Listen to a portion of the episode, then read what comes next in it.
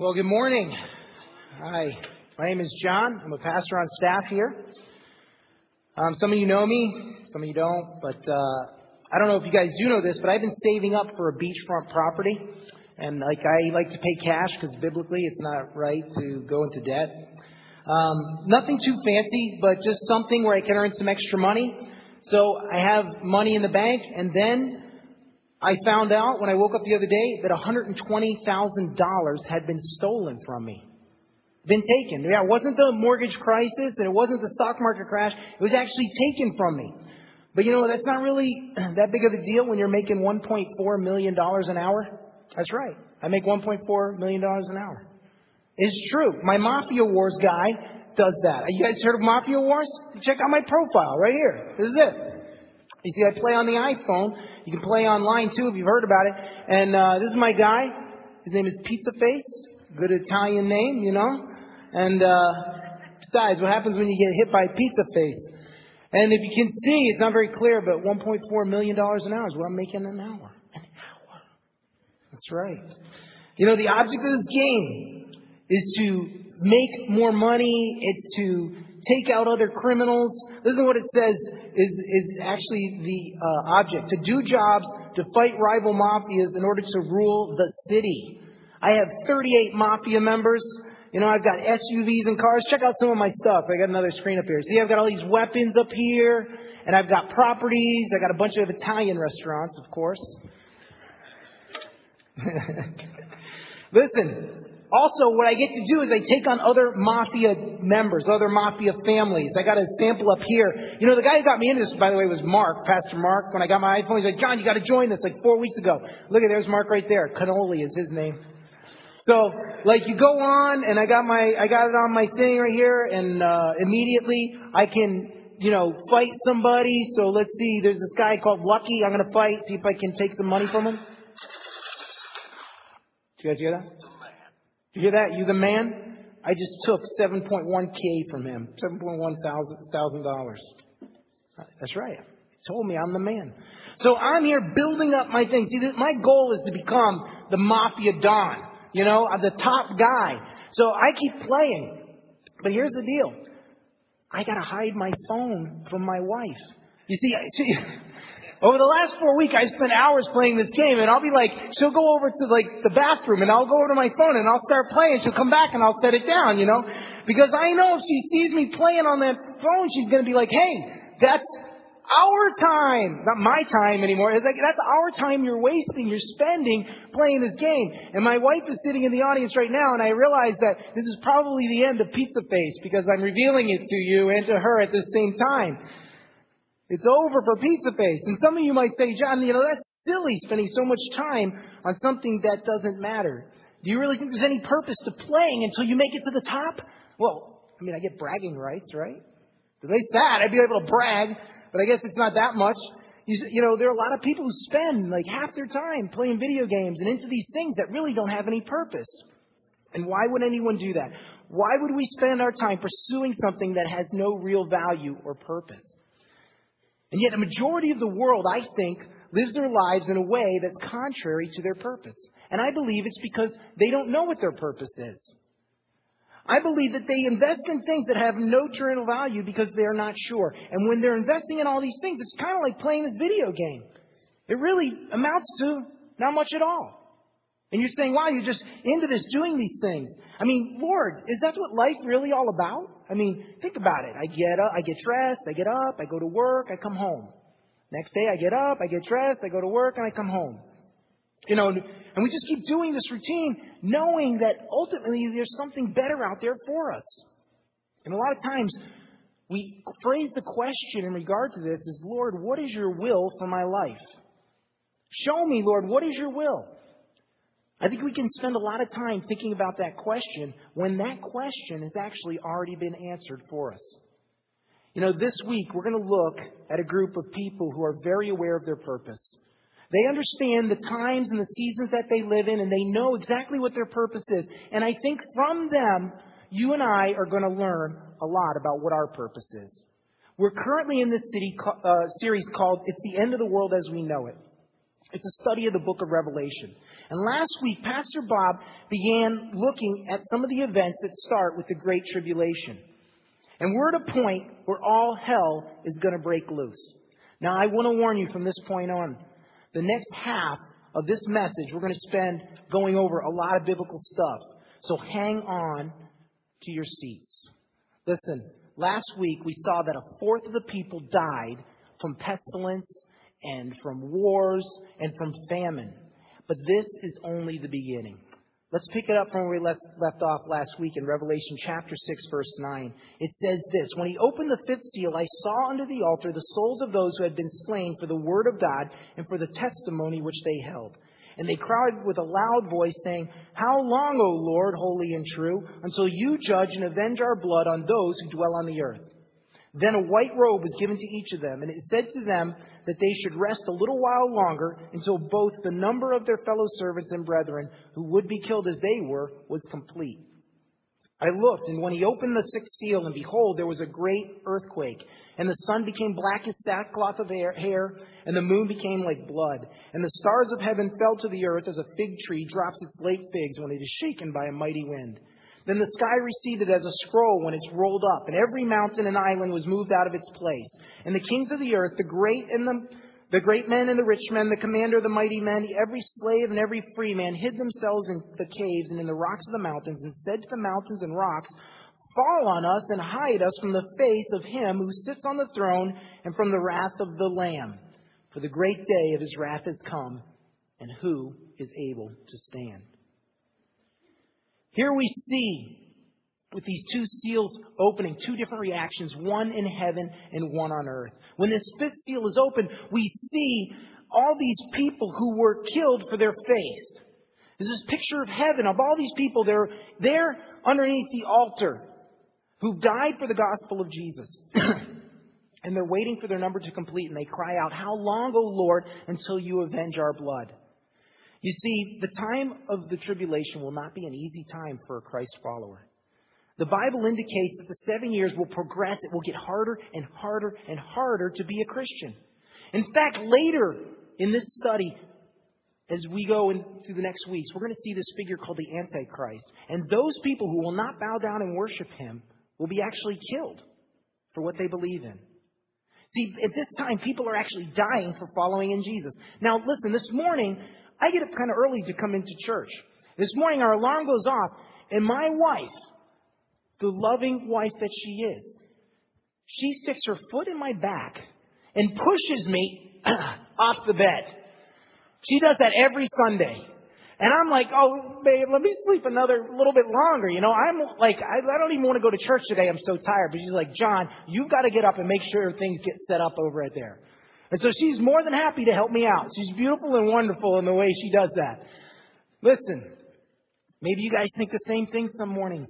You're like, oh, I'm just so tired. I don't want to go to church today. Maybe you decide because, man, I'm too tired or I've got something going on today. I'm just, I'm just not going to go. You know, in the morning, like some of the toughest decisions we may have to make is, what am I going to wear? What am I going to feed the kids today? Honey, you make sure you get them ready. Let's go. You know, but in this time, the hardest decision for them, the decision that they're going to be make is shall I risk my life to go and gather with other Christians? You see, it's going to cost you your life to follow Jesus.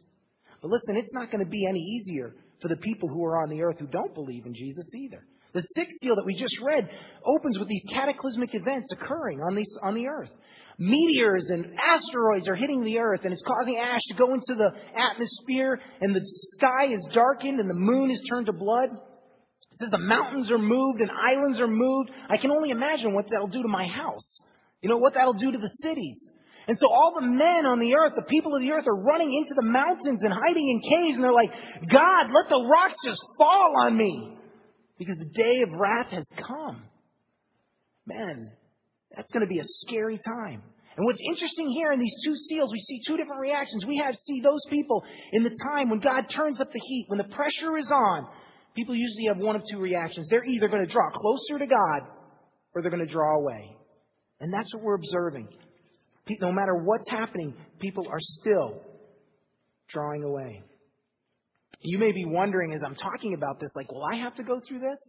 Will I have to make this decision about God, about Jesus? Will I have to do that? Will it cost me my life?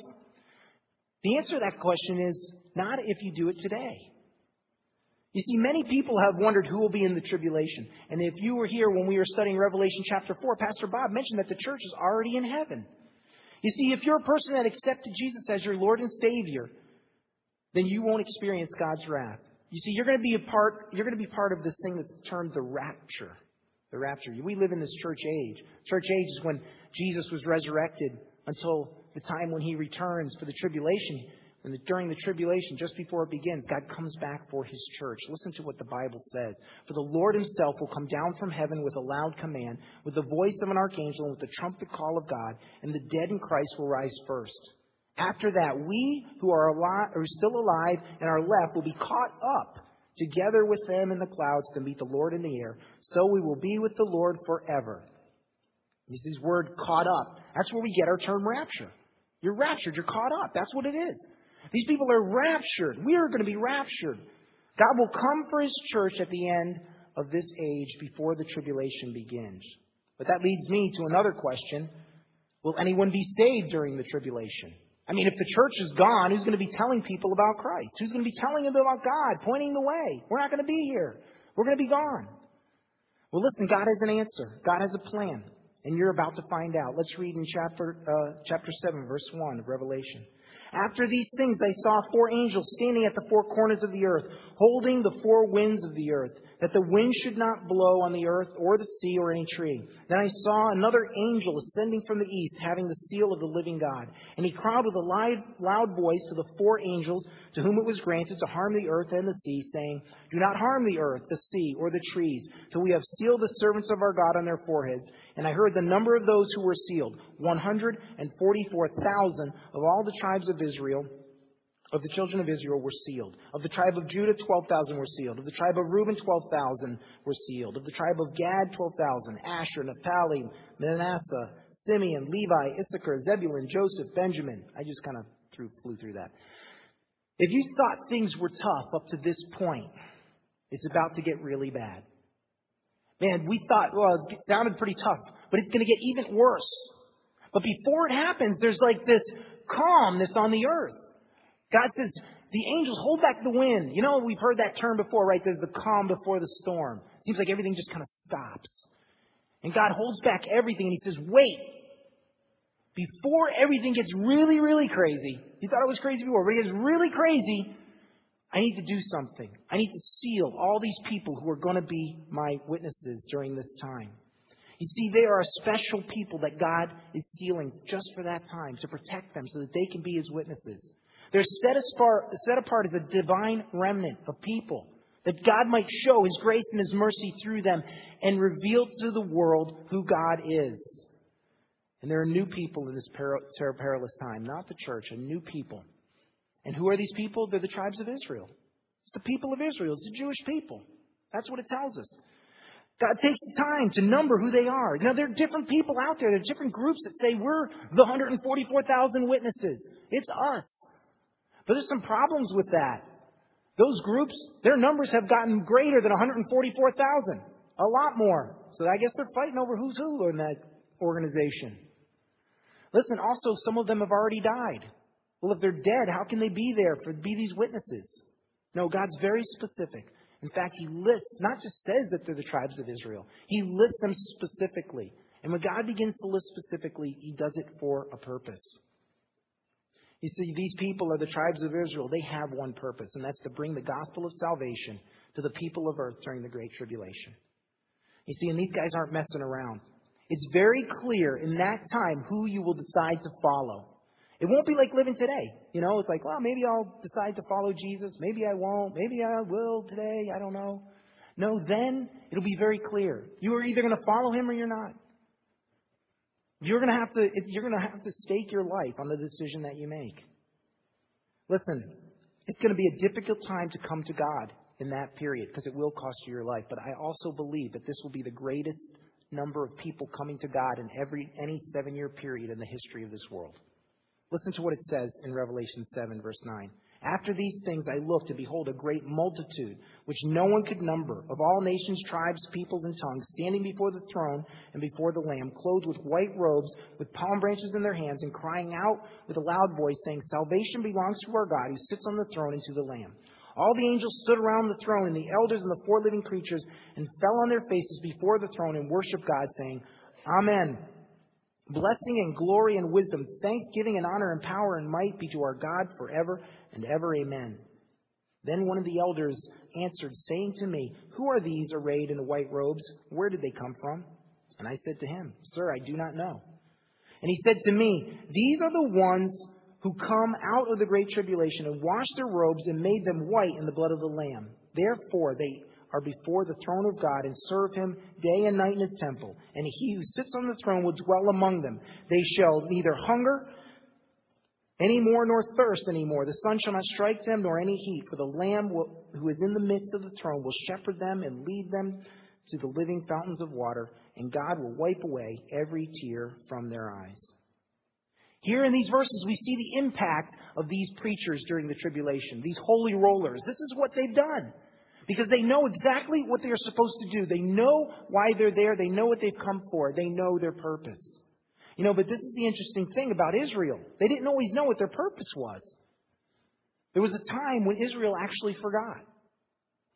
Listen, from the time of Abraham, God chose the people of Israel to reach the world for God. When he delivered the people out of Egypt, listen to what he told them. This is what he told the Israelites. Now, therefore, if you will indeed obey my voice and keep my covenant, then you shall be a special treasure to me above all people. For all the earth is mine, you shall be to me a kingdom of priests and a holy nation. That word holy, it just simply means set apart. Set apart. You're different than everybody else. You're going to be a holy nation unto me. You're going to be set apart from all the other nations. You see, God came up with all these rules for these guys. You ever read the Old Testament? All these different laws, these strange things, because they were supposed to be a different people, not like any other people on the planet. God chose to work in mighty miracles through these people. Do you realize when they got to Jericho, when they after they left G, uh, Egypt, 40 years later, a prostitute named Rahab starts saying, "Well, we know what God did. The whole world knows what God did, these mighty miracles. It wasn't just this isolated incident. God was working miracles so that the world would know that the God of Israel was real. You see, they were supposed to keep these yearly uh, holy days and do all these things so they could retell and retell what God has done and tell about the goodness. God was going to bless them. He was going to fight for them. He was going to provide for them. That they would be the envy of all the other nations. You see, they were supposed to be different for a purpose. They were supposed to be blessed and chosen so that others would look on and wonder and say, wow, your God is really God. And see, when the nations wanted to know more, it's then that Israel would tell them about the one true God. You know, but the problem was they began to think that they were a chosen people just to be chosen unto themselves and blessed unto themselves. They confused their purpose. They thought they were a chosen people and that every other people, all the other people called Gentiles that weren't Jews, they were not to be with God, but we were to be with God. That we were only chosen to be God's people, no one else. You see, they missed the entire point of their uniqueness. They missed it completely. And they became so blinded that they even missed the cornerstone of their salvation. They missed the Messiah. They missed the one who was going to save them. You see, everything they did pointed to this Messiah, to this Savior that was coming. This guy who's going to take away the sins of the world.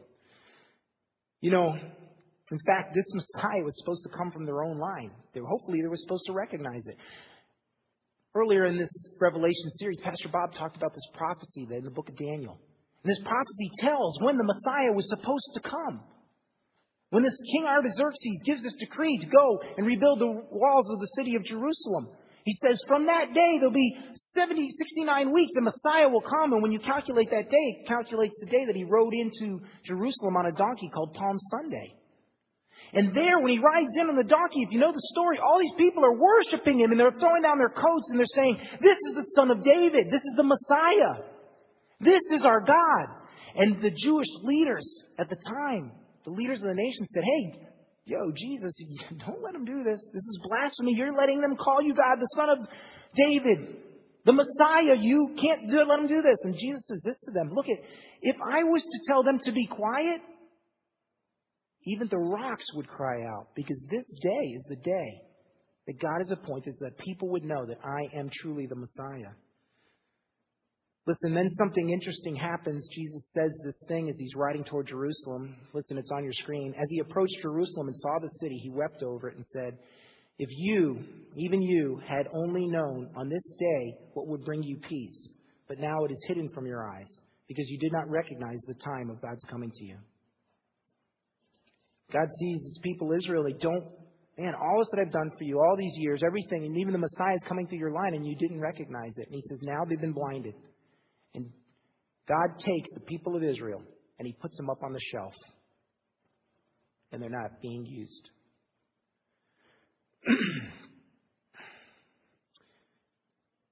Listen, in every age, God has set apart people to bring the knowledge of God to this world. Their time was here till the time of Christ. That was the Jews' job, the job of the people of Israel.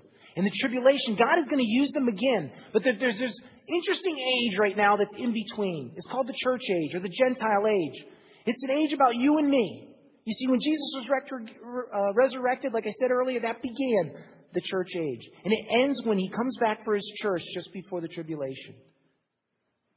You see, listen to this verse it says, I do not, for I do not desire, brethren, that you should be ignorant of this mystery, that you should, lest you should be wise in your own opinion. That blindness in part has happened to Israel until the fullness of the Gentiles has come in. They're going to be blinded. They're going to be up on the shelf for now. Israel as a whole doesn't mean every Jew can't come to come to know Lord, every Israelite. They still can. But as a whole, as a nation, they are up on the shelf. And they're blinded right now until all of the Gentiles, until this age is completed. So, what does that mean for you and me? What does all this mean? All this stuff, the ground that I've just covered. It means that right now, you are the chosen people of God to bring the gospel to this world, to bring this good news. Listen to this week's memory verse. But you are a chosen generation, a royal priesthood, a holy nation his own special people, that you may proclaim the praises of him who called you out of darkness into his marvelous light. Man, does that verse sound familiar? That's Peter in the New Testament talking to the church. It sounds like almost like the very one that Jesus said, that God said to the people of Israel when they left Egypt. A holy nation, a chosen generation, a royal priesthood. That's us. Listen, this is the church age, and your purpose is to bring the gospel to the world. Listen, I've said all this in the first half of this study just so I can make this one point. And if there's nothing else you understand, it should be this. It's the first fill in in your outline. It's this. My purpose is to tell the world about Jesus Christ. My purpose is to tell the world about Jesus Christ. I think at times, like Israel, we've forgotten kind of our purpose. You know, God has made Christians different than the rest of the world. We're a little bit different, right? People are like looking on, like, why are you blessed? Why is this happening to you? Why, when a difficult time comes, do you have this peace about you? A peace that doesn't come from us, but it comes from God. They look on like, wow, you're different. You know, man, that guy just like yelled at you like crazy and you didn't even do anything. You know, why did God heal you? Why did this thing happen? Because God is making us set apart so that we might tell the world. But the problem is sometimes we're wondering, you know, God, where are the blessings for me? That's how I feel sometimes. I'm willing to admit it. Sometimes I'm like, what's in it for me? And God's saying, listen, I'm blessing you so that you can be a blessing to others, that you might lead them to me. That's why I'm doing it. You see, God left you and me on this planet for a reason. Do you ever wonder why, like, the minute you accepted Jesus, if you're supposed to be saved, why he didn't take you right up into heaven? Like, right? If that's the end game, if that's the goal, man, take me right now, because I'd rather be up there than down here. So everything I know is supposed to be better. So I'm like, take me. But Jesus, interestingly enough, prayed. He even prayed in the Garden of Gethsemane and he said, I pray that you leave them here. Don't take them, but leave them. God, Jesus, what are you doing? Because he's leaving us here for a purpose. You know, Isaiah in chapter 53, by the way, if you've never read Isaiah 53, I would encourage you to do it. He declares this. He goes, Who will declare his generation, the generation of Jesus? You know, Jesus had no kids. Despite what the Da Vinci Code was leading us to believe, Jesus had no kids. Who's to declare that generation? We are. We are the people, we are the generations that are to declare him. This is our time for you and me. Right now, in this age, it's our time. So, what does this mean for you and for me? What does all this mean? Well, you realize that work isn't your purpose. You realize that some position that you can attain is not your purpose. Or all the things, these possessions that you can acquire, just like mafia wars, is not my purpose. Because in the end, they're not going to amount to anything. Amen. Listen, bowling on Tuesdays, clubbing on Friday nights, South Beach on Saturday, those aren't your purpose. Listen, they may be a part of your life. They may be even important to your life, but they are not your purpose. You know, we think the answer to God, when we, we think the answer to that question, God, what is your will for my life, is some kind of like job or pursuit. That's the kind of, that's what we think. But it's not. Listen, the question, the answer to that question is simply this. God, what is your will for my life? He's going to say to you is to share the gospel of Jesus with everyone.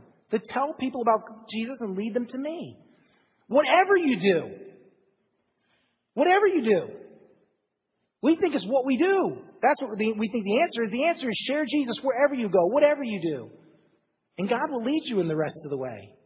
You know, how does this change things for you and to me? Well, now, my purpose when I go to the factory is no longer to just make widgets. I get up every day, I go to work, I come back. It's not just to stand in that factory line making those things. It's to share with the person next to me or to make a difference. Oh, so it doesn't really matter what I do. Listen, if you're a teacher, go teach. But realize that that's your job, but your purpose is to share about God. Man, your attitude about going to work and how you interact with people is totally going to change. Listen, if you're a police officer, you're supposed to keep the peace. That's your job.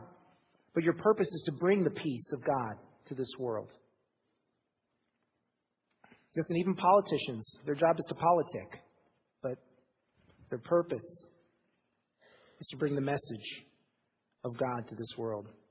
Listen, let me tell you four things to know about sharing the gospel because you're thinking, man, if I'm going to tell people about God, that sounds a little intimidating to me. So I want to give you some help. It's in your outline. The first thing, I am to live a life that draws people to God. I'm to live a life that draws people to God. It says in Revelation chapter 14 that we'll read later on that these 144,000 witnesses are virgins. I'm thinking, God, where are you going to get 144,000 virgins in this day and age? You know? I'm, I got this picture in my mind that there's a bunch of 10 year old Jewish people running around in that age telling the gospel. I'm like, geez, listen. Do you ever feel like you're the only one who's doing something, doing it the right way? Like you're the only one following after God? You ever feel like you're the only one who doesn't take, cut the moral corners, right? You do it right? Listen, I want to show you guys uh, an illustration, but you need to pull out your phones. Yes, it's all right. Pull out your phones, everybody. Grab your phone, pull it out. And turn it on and silence it. Ha! Gotcha. No. But do pull it out. Pull it out. Pull out your phone and uh, open it up. If it's a flip phone, come on, guys, open up your phones. I'm serious. Help me out here. Listen, when you pull out your phone, you got it on, right? Hold it up to your notes right now. Is it doing much? Is it helping you? A little bit? All right, try experiment. Let's turn off the lights for a second. Turn off all the lights. Let's get black. Let's get dark in here. All right, now shine it. You see a little bit better? Making a difference? Yeah. Hold them up for a minute. All right, look around, guys. Look around. All right. Listen. It doesn't take a lot of light in a dark place, in a dark world, to make a difference. You guys see that? Do you see that? You're.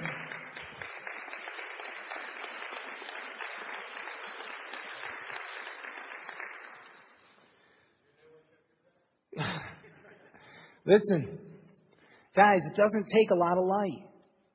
You can make a difference in this world. In fact, the, the thing that someone might be a virgin, might make you different, might make you scared is the most, maybe the most important thing because it makes you stand out. Which is exactly what God was trying to do with the people of Israel, He's doing with the Christians today. The way we live our lives should stand out and make a difference. And if you guys had looked around, there's a lot more people because sometimes we feel like we're all alone. I feel like it, sometimes I'm all isolated that nobody else, because the whole world is going this way, and I'm all here alone, the only one believing, and that we're like one person who's following after God. There's a lot more of you out there than you think. And, but when you live your life in a certain way, it's going to make a difference because this world is dark. And how you live your life will make people stand up and notice. Listen, the moon. The moon is so bright because the sun is shining on it. It's reflecting off of it. But what happens when you see a half moon? Right? The world has gotten between the sun and the moon. So it's getting a little bit darker. It's dimming it out. And it's just like that for you and me. To the same proportion that the earth is between the, the sun and the moon is darkened, so our lights are darkened to the same proportion that the earth gets between you and me and the Son of God. You see, when we allow to start, when we start following after everything that the world does, then our lights become dimmer instead of following after the God who created us and saved us. You see, this is our time right now for you and me to shine. Listen, the second thing to know about sharing the gospel is I need I am to tell people about Jesus. I'm to tell people about Jesus.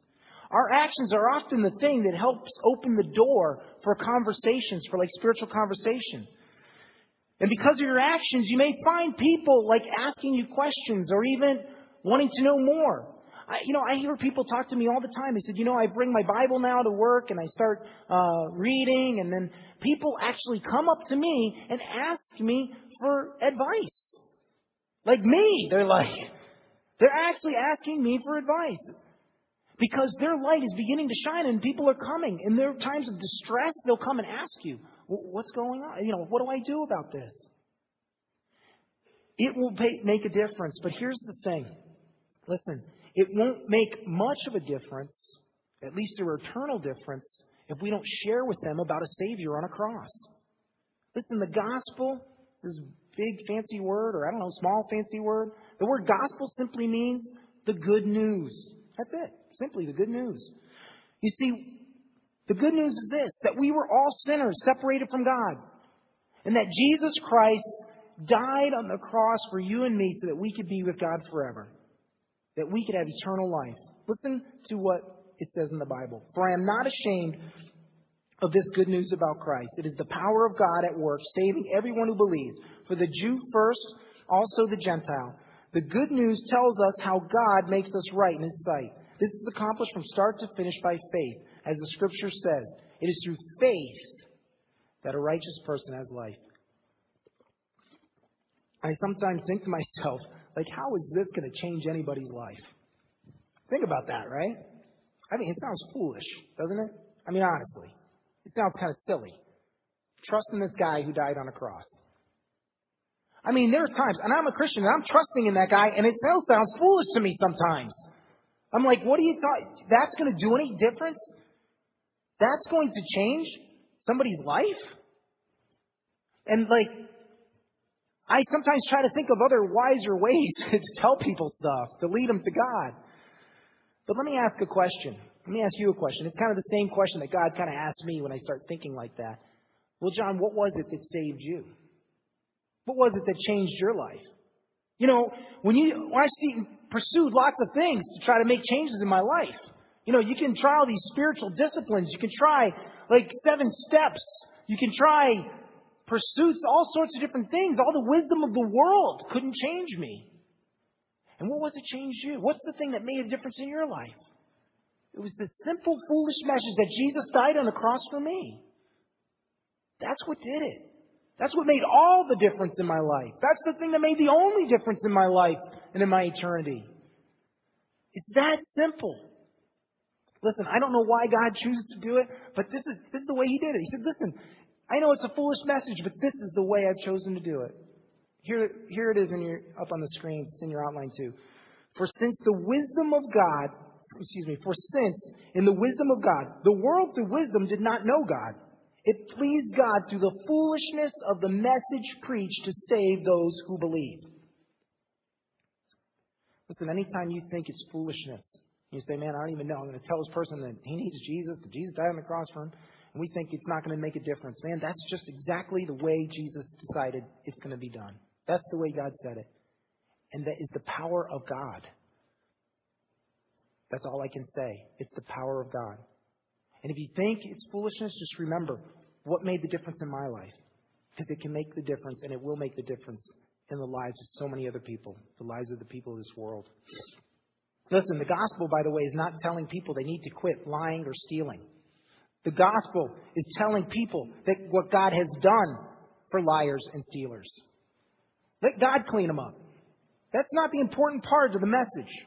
The important part of the message is simply this that Jesus that I was a sinner, Jesus died for me. So that I might have eternal life. That's it. That's the good news. That's what we need to share. You know, sometimes we're hesitant because we think somebody's going to say no. Well, what if I tell them all this and they say no? It's not your problem. Don't let that stop you. This is your goal. Tell them about God. You see, you're set apart. You're different. You're made that way so that people will come to you. And then all you have to do is tell them. Whether they accept it or not is their problem. It's up to them. And many will, and some won't. But that's not your decision. You've succeeded, whether they say yes or no, in just simply telling the gospel. Listen, I want to tell you something else about sharing the gospel that you are already fully equipped. Number three, I am already fully equipped. Listen, God, when He saved you, equipped you with everything that you need to know. You know everything right now. You don't have to know the Bible inside and out. You don't have to be a scholar. You don't have to be some spiritual guru. You know every single thing you need to know. Listen, the founder of Calvary Chapels, which we are one of, is a guy named Chuck Smith. And out in California, where his church is, they would go to the beaches and witness. Witness, like these 145,000 witness simply means telling people about Jesus. So they go to the beach. They go to Venice Beach, and they're out there, and there's a group of people, and there's this one uh, young girl, new in the faith, that she goes, and so they're all talking to people, and she sees this one guy, and she thinks, okay, I'm going to walk up to him. So she walks up to the guy, and she's like, listen, I want to tell you about my Savior, Jesus Christ. And the guy starts going, Jesus Christ? Are you kidding me? I don't even know if he was a real figure. What about the Bible? I don't even think that's real. Huh? She's like, I, hey, I don't know. I don't know. Listen, this is all I know. John 3.16. For God so loved the world that he gave his only begotten son, that whoever should believe in him will not perish, but have everlasting life. And she's like, he's like, yeah, but what about dinosaurs? What about all this? She goes, listen, I don't know. All I know is John 3.16. And the guy keeps pounding her and pounding her. And she's like, listen, that's all I know. And she walks away. And she's crying. And she gets back, and they go, they come back from their the, their uh, witnessing, and they get back to the church, and she talks to the leader of the thing, and she's like, "Look, I'm I'm done with this. I can't do it." And he's like, "Listen, just why don't you do this? Why don't you just go home, relax, and try it one more time, and come back again next week."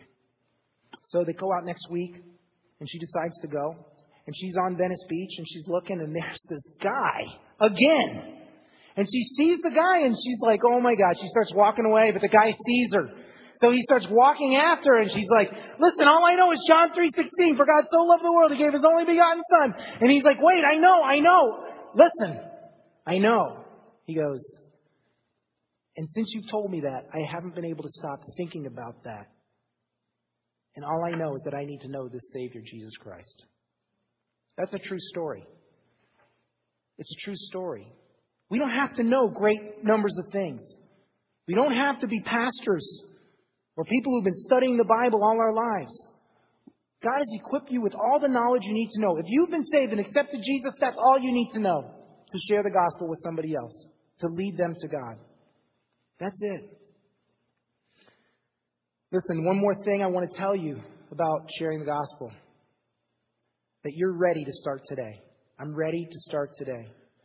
Listen, there's no statute of limitations on when you begin telling people about Jesus. You're ready today, right now. In fact, that message has been ready for 2,000 years, already ready, just waiting there.